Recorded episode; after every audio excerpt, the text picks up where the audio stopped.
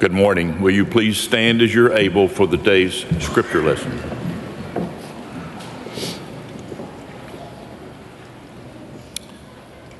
Today's New Testament lesson comes from Matthew chapter 11, verses 2 through 11. Hear these words. When John heard in prison what the Messiah was doing, he sent word by his disciples and said to him, Are you the one who is to come, or are we to wait for another? Jesus answered them, Go and tell John what you hear and see. The blind receive their sight, the lame walk, those with skin disease are cleansed, the deaf hear, and the dead are raised, and the poor have good news brought to them. And blessed is anyone who takes no offense at me. As they went away, Jesus began to speak to the crowds about John. What did you go out into the wilderness to look at? A reed shaken by the wind? What then did you go out to see? Someone dressed in soft robes? Look, those who wear soft robes are in royal palaces. What then did you go out to see? A prophet? Yes, I tell you, and more than a prophet. This is the one about whom it is written See, I am sending my messenger ahead of you, who will prepare your way before you. Truly I tell you, among those born of women, no one has arisen greater than John the Baptist. Yet, the least in the kingdom of heaven is greater than he. This is the word of God for the people of God. Thanks be to God.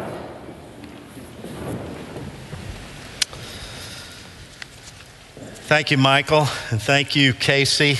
Thank you to all of our musicians for leading us. And if what we just heard is any indication of what we're going to hear tonight, we will be supremely blessed. And we look forward to that worship time with each of you. It is so good to be together with you in person, and also those of you who are with us online. Uh, we want you to know what an honor it is to be in worship with you, to teach God's word, to praise together, to pray together, and uh, we feel your presence with us as well. I uh, apologize to Sutton Elizabeth and her family for scaring her to death this morning. Uh, I was comforted a little bit by a grandfather who said to me, uh, It's okay, she had the same reaction with Santa. And so, um, I don't know if that's any indication of what I'm beginning to look like or not, but um, we're, we're, we're so grateful. Um, it is so good to be in worship with each of you today, and especially those of you who are visiting with us. We're, we're so grateful that you've chosen to be a part of this service. Uh, if you've not been with us, we're in the third week uh, of our series called Expecting the Unexpected. Now, just as Casey said, 14 days from the day, which, gentlemen, means for us that it's almost time to begin our Christmas shopping. Not yet, but almost. I don't know if it seems odd to you, it does to me that the lectionary readings for Advent in week two and three point us to the ministry of John the Baptist. I think it's appropriate because the early church, in the first uh, couple of generations, looked at John as the forerunner, the harbinger uh, of Jesus. Uh, they thought of him as being very much like the prophet Elijah in the Old Testament, who apparently appeared in the wilderness seven centuries before Jesus, shouting, Prepare ye the way of the Lord. Get ready. Make straight his paths.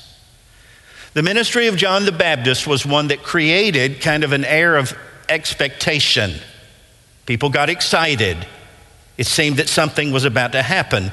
Because when John preached, John didn't point to the institution, he pointed to the incarnation. He didn't simply point people to the temple, he pointed people to the teacher, the one to come, whose sandals, he said, I'm unworthy to carry. In fact, you may recall in the passage after what we read last week uh, that as John was baptizing, the multitudes of people that were coming from Judea uh, and, and, and from Jerusalem, that in the line for baptism was Jesus himself who came to be immersed. Now, for many in the early church, and maybe for you, I don't know, that was kind of a confusing detail because John's baptism was a baptism of repentance for the forgiveness of sins. I don't know about you, but I was always taught from my childhood that Jesus was the only man who ever lived who was without sin. I still believe that. Hebrews 4:15 says it. We don't have a high priest who is unable to sympathize with our weaknesses, but one who in every respect has been tempted as are we, yet without sin. I, I would prefer the text to read Now, Jesus waded into the water and anointed himself. In the name of the Father, me, and the Holy Spirit. Amen. But that's not how it went. In fact, we're told that John the Baptist tried to stop it. He tried to deter Jesus. He, he, he said, It's you who ought to be baptizing me. And Jesus insisted, Hey, let it be so for now, for this is important in order to fulfill all righteousness, whatever that means. I'll tell you what it means. It means that as early as the beginning of his ministry at his baptism, that Jesus is already taking on the role of mediator. In other words, he's coming for the people who won't come. He's coming to acknowledge sin for sinners who are not coming to the water. He comes on our behalf. And as he's coming up, coming up out of the, the Jordan, many of us have been to that traditional site where Jesus was baptized. The voice from heaven thunders, This is my beloved Son, with whom I'm well pleased. So now on in baptism, as we did for your precious daughter, whenever someone's baptized in Jesus' name, it's not just an act of repentance, it's an inauguration of identity. It means that Sutton Elizabeth is a child of God. We are marked through baptism as sons and daughters of the Most High God. John appears in all four Gospels, and it appears to me that in all four Gospels, John believed that Jesus was the Messiah. In fact, in the fourth gospel, the Gospel of John, it even says that John believed so much that he pointed his own disciples to follow Jesus, saying, This is the Lamb of God who takes away the sin of the world. John the Baptist was the first to make a confession of faith in Christ. And yet, according to the text that we just read, there would come a day when John would question his own confession. There would come a day when this prophet would doubt his own conviction about Jesus. And what that says to me is that the journey of faith does not circumvent the season of doubt. I appreciate the honesty in the Bible about this. In fact, you see it in Matthew 28 16. At the end of Matthew's gospel, this is just after the resurrection, just before the ascension and the Great Commission the text reads Now the 11 disciples went to Galilee to the mountain to which Jesus directed them. And when they saw him, they worshiped him, but some doubted. Oh no. In Greek, the word is distazo. Literally, it means to waver. It, it, means to fluctuate, to vacillate. I've heard it said that faith can move mountains and doubt can sometimes create them but it's a part of the journey. I, I think sometimes we make the mistaken assumption that priests and prophets and saints never waver. And yet you turn to Revelation 6:10 and it says that even the martyred saints in heaven sometimes come before the throne of God and say, "How long? How long until you judge the inhabitants of the earth?" and come and avenge our blood. So apparently, even saints endure disappointed expectations. William Shakespeare said, Expectation is the root of all heartache. Alexander Pope, blessed is he who expects nothing, for he shall never be disappointed. I don't ever want to be that one. I prefer Dr. King's word we must accept finite disappointment, but never lose infinite hope. That's what I want us to be. But the fact remains in Matthew 11, apparently for John, hope is on the ropes. John got sideways with the government. Never happens today, but it did then. He called out Herod Antipas, King Herod, a Jewish king. He called him out for marrying his brother's wife, which would be interesting at the Thanksgiving table and holidays, but it was intolerable for a Jew. And John couldn't keep quiet. Consequently, because of his stand, Herod locked him up. And in his captivity, in his incarceration, John had time to think. He had time to ponder his life, to reflect his theology. In fact, he sent two of his own disciples, two of his friends, to, to probe Jesus with this question Are you the one to come, or should we be looking for somebody else? That's painful. It is hard for us to fathom a prophet once so adamant, once so resolute, once so outspoken, who is now in the confines of prison become ambivalent about life and faith. I was talking to a friend of mine the other day who has recently received a very difficult diagnosis. He said, It's hard to take.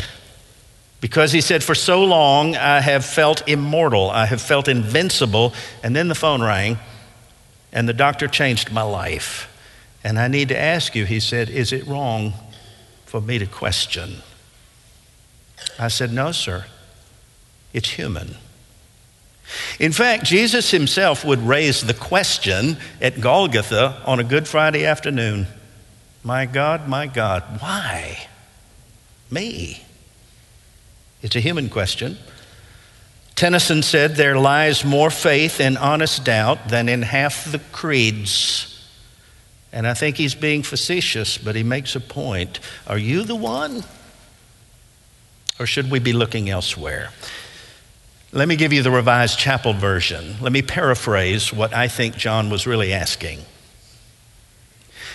Jesus, if you're really the one to come, then why am I in this fix?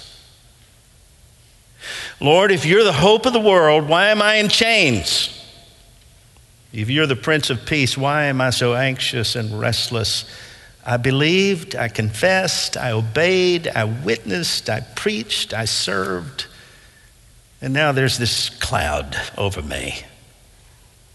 Don't look now, but I think John is suffering from disappointed expectations.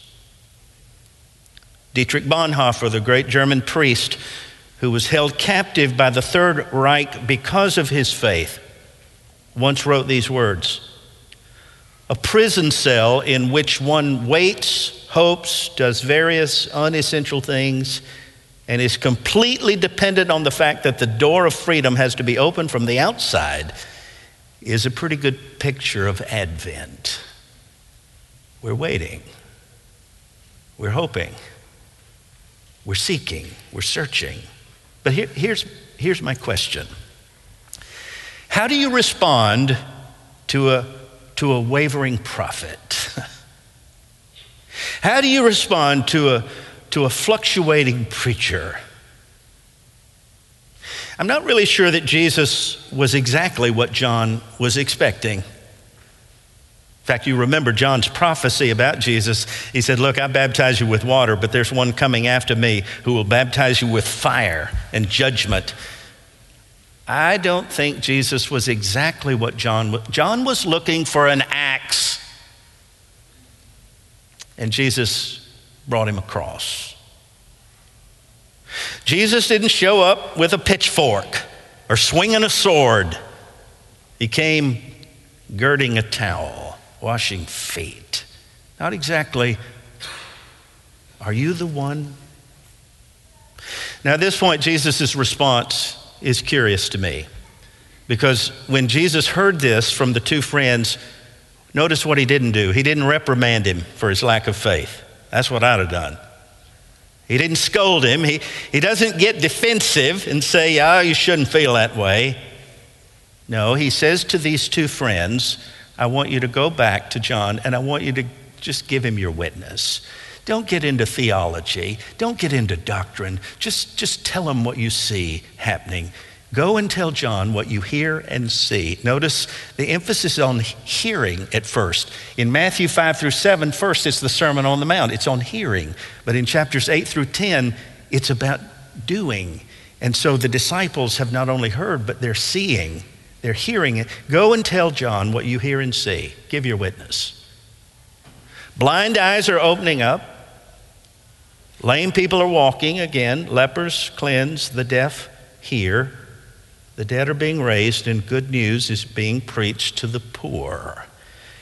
Now, what you may not know is that is a direct quote from Isaiah chapter 35 and 61.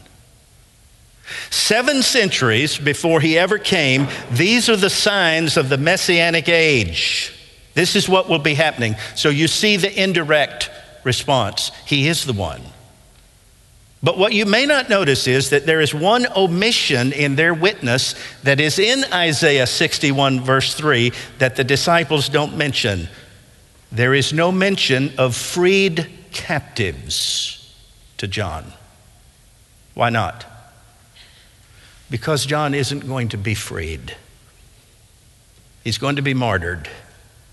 Not because he did something wrong, but because he did something right. And not only is John going to be held captive, but so is Jesus. And what that says to me is that sometimes the path of righteousness does not circumvent sacrifice and suffering, it hits it head on. Of course, judgment will come in the second coming, but not in the first. And then, what I want you to notice uh, how does John respond to their witness? We don't know. did he reaffirm his faith? Did he, did he renew his confession? Uh, did he reaffirm his. We don't know. But then the question at this point is no longer about John, it's about you, it's about me.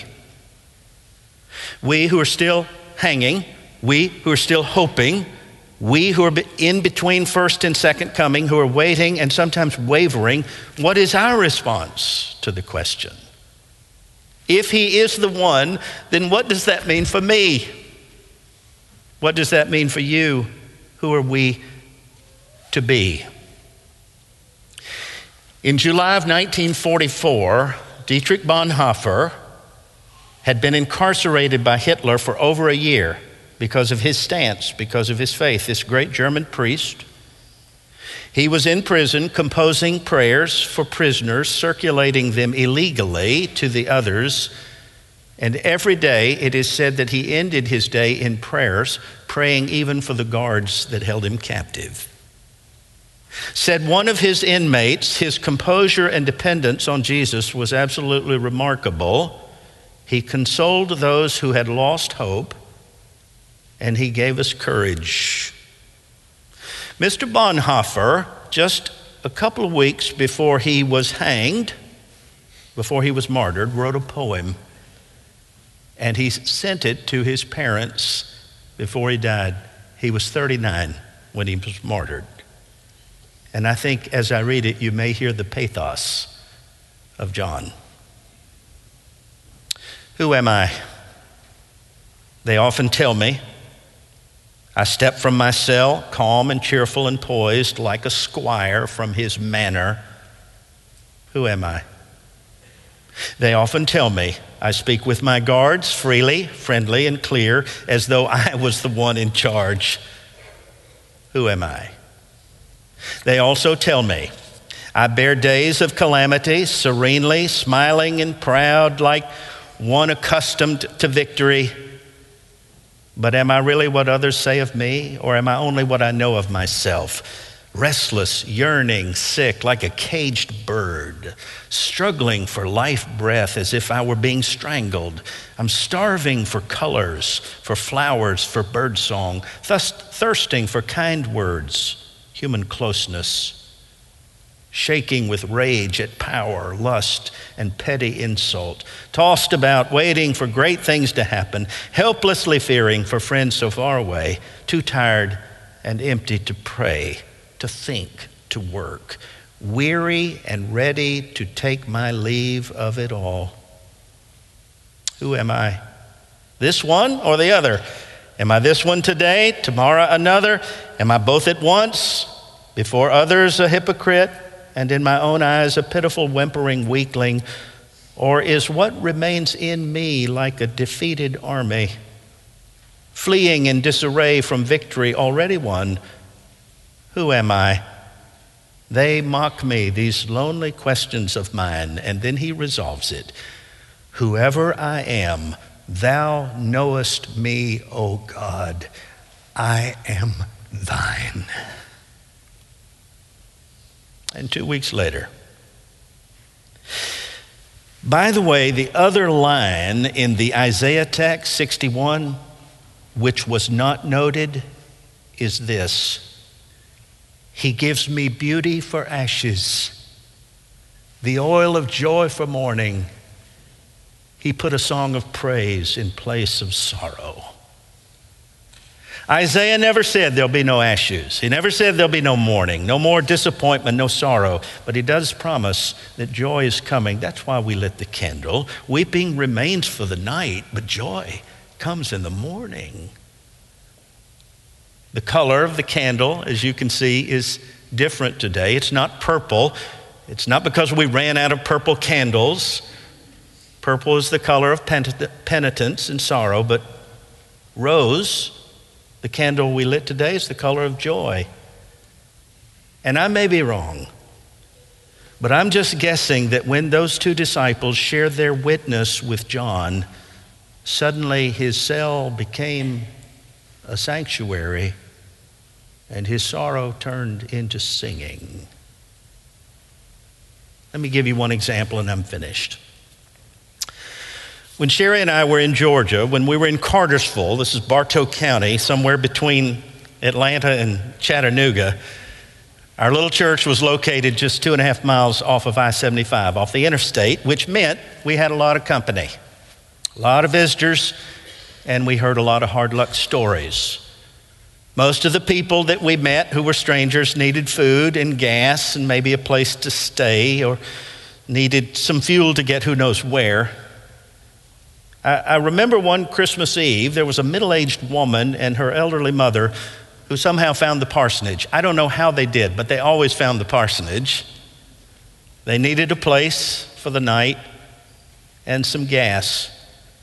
She asked me if we were having a service that night at the church, and I said yes. And she said, Well, I play the violin. And I thought to myself, Yeah, and I'm Andrea Bocelli. we got them a room. And they showed up at the service. She had her violin case under her arm. And I thought, oh boy, but what can it hurt? And so I called an audible. It wasn't in the bulletin. But before I preached, I invited her to come up and to play, and she took out the bow. She, I still remember what she played. What, what child is this who laid to rest on Mary's lap is sleeping? There was just a handful of worshipers there. And I can tell you, they don't remember a single word I said, but they remember that woman.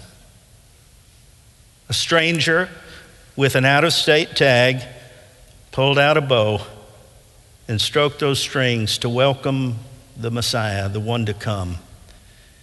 It was unexpectedly beautiful. In fact, the congregation really wanted me to shorten my sermon so she could play some more, but I didn't. But after the benediction, she played some more. Our lay leader came, we took up a love offering, but it was a pittance compared to the gift that she gave us that night so unexpected. I went to thank her the next morning at the hotel, but they were already gone. And the thing I remember best about her was not just the music, I remember her name. Would you believe it was Joy? and she certainly was to us. Let's, let's not kid ourselves.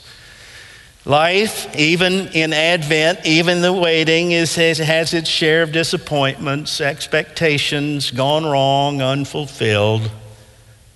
But I tell you for sure that even in those seasons of detainment and captivity, the prophet Nehemiah was right on target. The joy of the Lord is our strength. That's why we light the candle. In Jesus' name.